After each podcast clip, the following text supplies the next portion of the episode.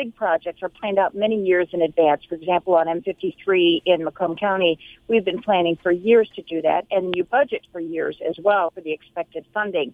So those type of projects will go on.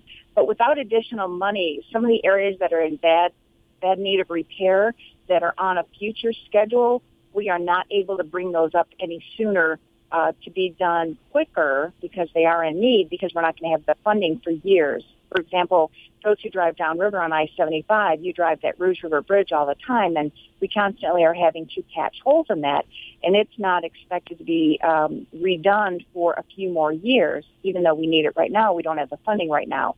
Should that have passed, we may have been able to move that up a little bit sooner. Um, that is the type of thing. And in addition to the state, it's also the local communities, the cities and counties and townships that would have been affected as well. And some of their work may have been affected a little sooner had their, the bill passed.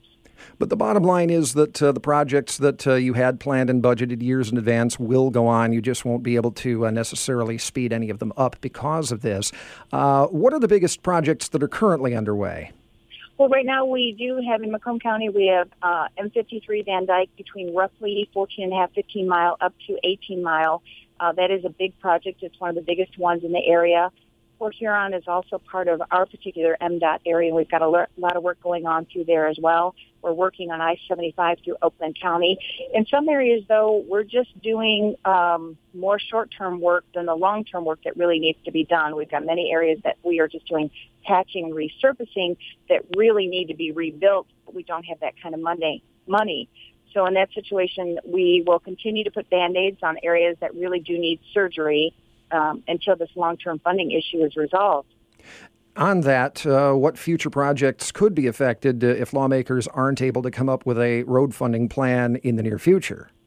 Well, I, I can't really speak to that because we are continuing to operate in the way that we have. The money we are given by uh, the state budget each year, we continue to do the best we can with what we have, and we'll continue to plan on that until something changes. So we continue to have to patch things like the I-75 bridge, just keep doing temporary repairs until we can have the funding to do the long-term, uh, the more in-depth work that it really needs.